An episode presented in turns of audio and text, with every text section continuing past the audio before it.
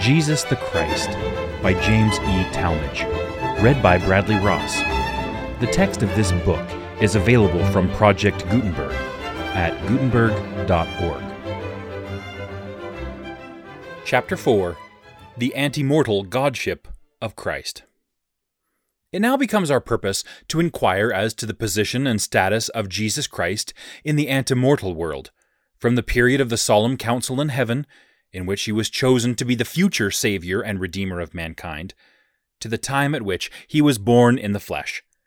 We claim scriptural authority for the assertion that Jesus Christ was and is God the Creator, the God who revealed himself to Adam, Enoch, and all the antediluvian patriarchs and prophets down to Noah, the God of Abraham, Isaac, and Jacob, the God of Israel as a united people, and the God of Ephraim and Judah after the disruption of the Hebrew nation. The God who made himself known to the prophets, from Moses to Malachi. The God of the Old Testament record. And the God of the Nephites, we affirm that Jesus Christ was and is Jehovah, the Eternal One. The Scriptures specify three personages in the Godhead 1. God the Eternal Father, 2. His Son, Jesus Christ, and 3. The Holy Ghost. These constitute the Holy Trinity, comprising three physically separate and distinct individuals, who together constitute the presiding council of the heavens. At least two of these appear as directing participants in the work of creation. This fact is instanced by the plurality expressed in Genesis. And God said, Let us make man in our image, after our likeness. And later, in the course of consultation concerning Adam's act of transgression, the Lord God said, Behold, the man is become as one of us. From the words of Moses, as revealed anew in the present dispensation, we learn more fully of the gods who were actively engaged in the creation of this earth. And I, God, said unto mine only begotten, which was with me from the beginning, Let us make man in our image, after our likeness. Then, further, with regard to the condition of Adam after the fall, I, the Lord God, said unto mine only begotten, Behold, the man is become as one of us. In the account of the creation recorded by Abraham, the gods are repeatedly mentioned. As heretofore shown in another connection, the Father operated in the work of creation through the Son, who thus became the executive through whom the will, commandment, or word of the Father was put into effect. It is with incisive appropriateness, therefore, that the Son, Jesus Christ, is designated by the Apostle John as the Word, or as declared by the Father, the Word of my power. The part taken by Jesus Christ in the creation, a part so prominent as to justify our calling him the Creator, is set forth in many scriptures. The author of the Epistle to the Hebrews refers in this wise distinctively to the Father and the Son as separate though associated beings. God, who at sundry times and in divers manners spake in time past unto the fathers by the prophets, hath in these last days spoken unto us by his Son, whom he hath appointed heir of all things, by whom also he made the worlds. Paul is even more explicit in his letter to the Colossians, wherein, speaking of Jesus the Son, he says, For by him were all things created, that are in heaven and that are in earth, visible and invisible, whether they be thrones or dominions or principalities or powers. All things were created by him and for him, and he is before all things, and by him all things consist. And here let be repeated the testimony of John, that by the Word, who was with God, and who was God even in the beginning, all things were made, and without him was not anything made that was made.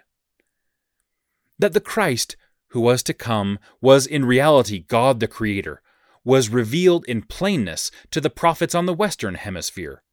Samuel, the converted Lamanite, in preaching to the unbelieving Nephites, justified his testimony as follows and also that ye might know of the coming of Jesus Christ, the Son of God, the Father of heaven and of earth, the Creator of all things from the beginning, and that ye might know of the signs of his coming, to the intent that ye might believe on his name. To these citations of ancient scripture may most properly be added the personal testimony of the Lord Jesus after he had become a resurrected being. In his visitation to the Nephites, he thus proclaimed himself Behold, I am Jesus Christ, the Son of God. I created the heavens and the earth, and all things that in them are. I was with the Father from the beginning. I am in the Father, and the Father in me and in me hath the Father glorified his name. To the Nephites, who failed to comprehend the relation between the gospel declared unto them by the resurrected Lord and the Mosaic law, which they held traditionally to be in force, and who marveled at his saying that old things had passed away, he explained in this wise Behold, I say unto you, that the law is fulfilled that was given unto Moses. Behold, I am he that gave the law and I am he who covenanted with my people Israel. Therefore the law in me is fulfilled, for I have come to fulfill the law. Therefore it hath an end. Through revelation in the present or last dispensation, the voice of Jesus Christ, the Creator of heaven and earth, has been heard anew. Hearken, O ye people of my church, to whom the kingdom has been given. Hearken ye, and give ear to him who laid the foundation of the earth, who made the heavens and all the hosts thereof, and by whom all things were made which live and move and have a being. And again, Behold, I am Jesus Christ, the Son of the living God, who created the heavens and the earth, a light which cannot be hid in darkness. The divinity of Jesus Christ is indicated by the specific names and titles authoritatively applied to him. According to man's judgment, there may be but little importance attached to names. But in the nomenclature of the gods, every name is a title of power or station. God is righteously zealous of the sanctity of his own name and of names given by his appointment. In the case of children of promise, names have been prescribed before birth. This is true of our Lord Jesus and of the Baptist John, who was sent to prepare the way for the Christ.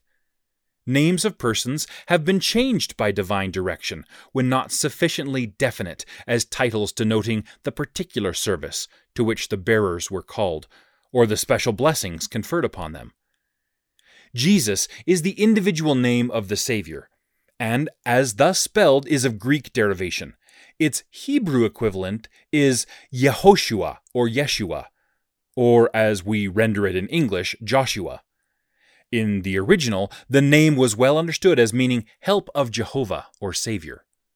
Though as common an appellation as John or Henry or Charles today, the name was nevertheless divinely prescribed, as already stated.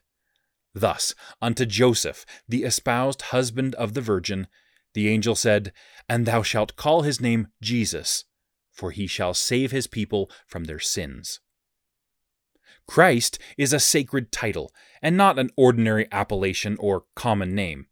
It is of Greek derivation, and in meaning is identical with its Hebrew equivalent, Messiah or Messias, signifying the Anointed One. Other titles, each possessing a definitive meaning, such as Emmanuel, Savior, Redeemer, Only Begotten Son, Lord, Son of God, Son of Man, and many more, are of scriptural occurrence. The fact of main present importance to us is that these several titles are expressive of our Lord's divine origin and godship. As seen, the essential names or titles of Jesus the Christ were made known before his birth and were revealed to prophets who preceded him in the mortal state. Jehovah is the anglicized rendering of the Hebrew Yahweh or Jahveh, signifying the self existent one or the eternal. This name is generally rendered in our English version of the Old Testament as Lord, printed in capitals. The Hebrew, Ehyeh, signifying I am, is related in meaning and through derivation with the term Yahweh or Jehovah, and herein lies the significance of this name by which the Lord revealed himself to Moses, when the latter received the commission to go into Egypt and deliver the children of Israel from bondage. Moses said unto God, Behold, when I come unto the children of Israel, and say unto them, The God of your fathers hath sent me unto you, and they shall say to me, What is his name? What shall I say to them?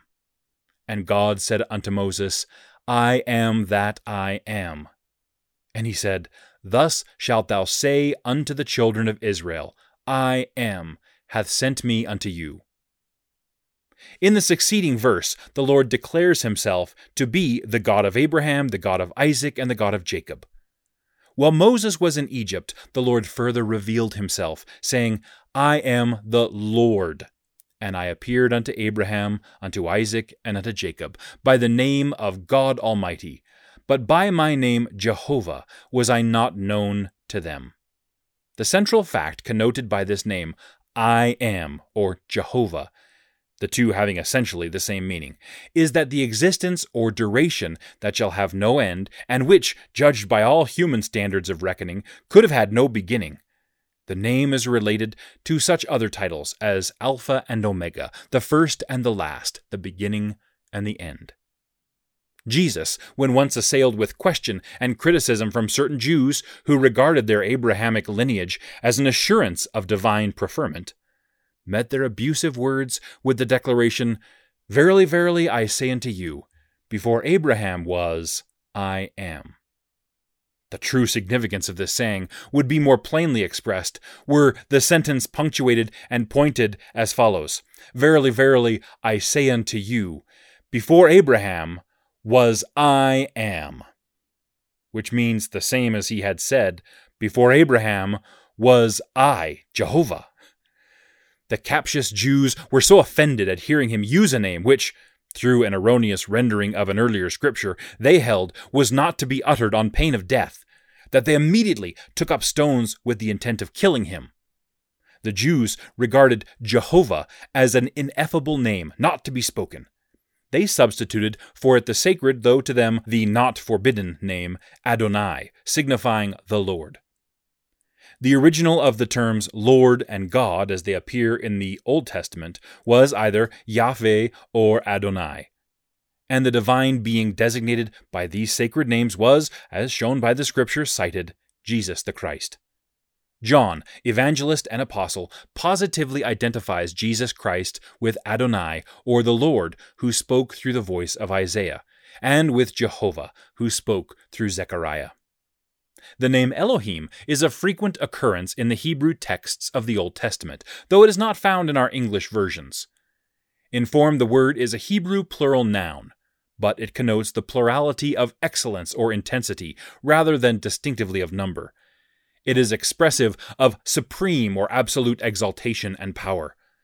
Elohim, as understood and used in the restored Church of Jesus Christ, is the name title of God the Eternal Father whose firstborn Son in the Spirit is Jehovah, the only begotten in the flesh, Jesus Christ.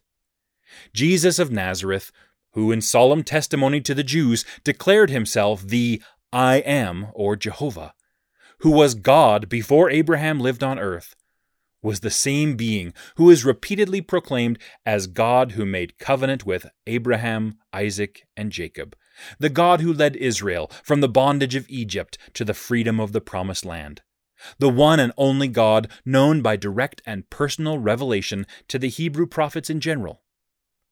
The identity of Jesus Christ with the Jehovah of the Israelites was well understood by the Nephite prophets, and the truth of their teachings was confirmed by the risen Lord, who manifested himself unto them shortly after his ascension from the midst of the apostles at Jerusalem. This is the record. And it came to pass that the Lord spake unto them, saying, Arise, and come forth unto me, that ye may thrust your hands into my side, and also that ye may feel the prints of the nails in my hands and in my feet, that ye may know that I am the God of Israel, and the God of the whole earth, and have been slain for the sins of the world.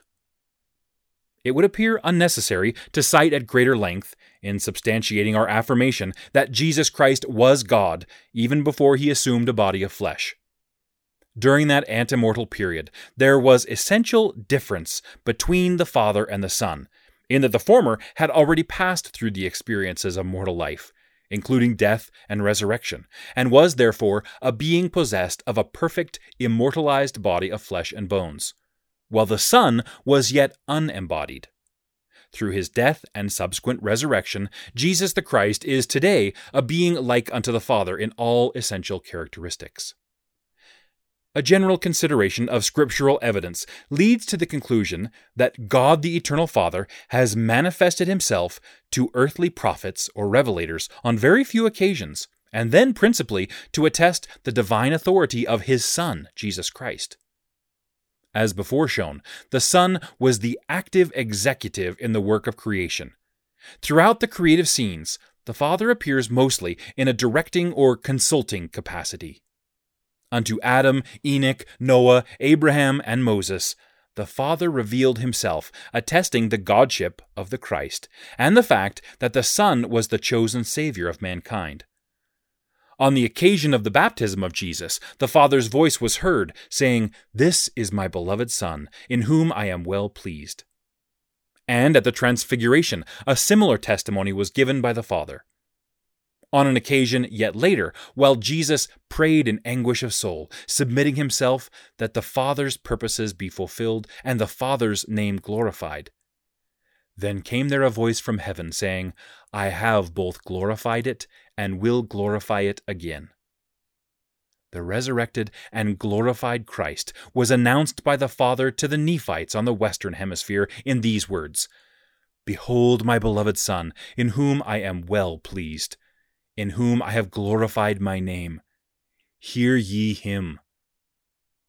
From the time of the occurrence last noted, the voice of the Father was not heard again among men, so far as the Scriptures aver, until the spring of 1820, when both the Father and the Son ministered unto the prophet Joseph Smith, the Father saying, This is my beloved Son, hear him. These are the instances of record in which the Eternal Father has been manifest in personal utterance or other revelation to man apart from the Son. God the Creator, the Jehovah of Israel, the Savior and Redeemer of all nations, kindreds, and tongues, are the same and he is Jesus the Christ.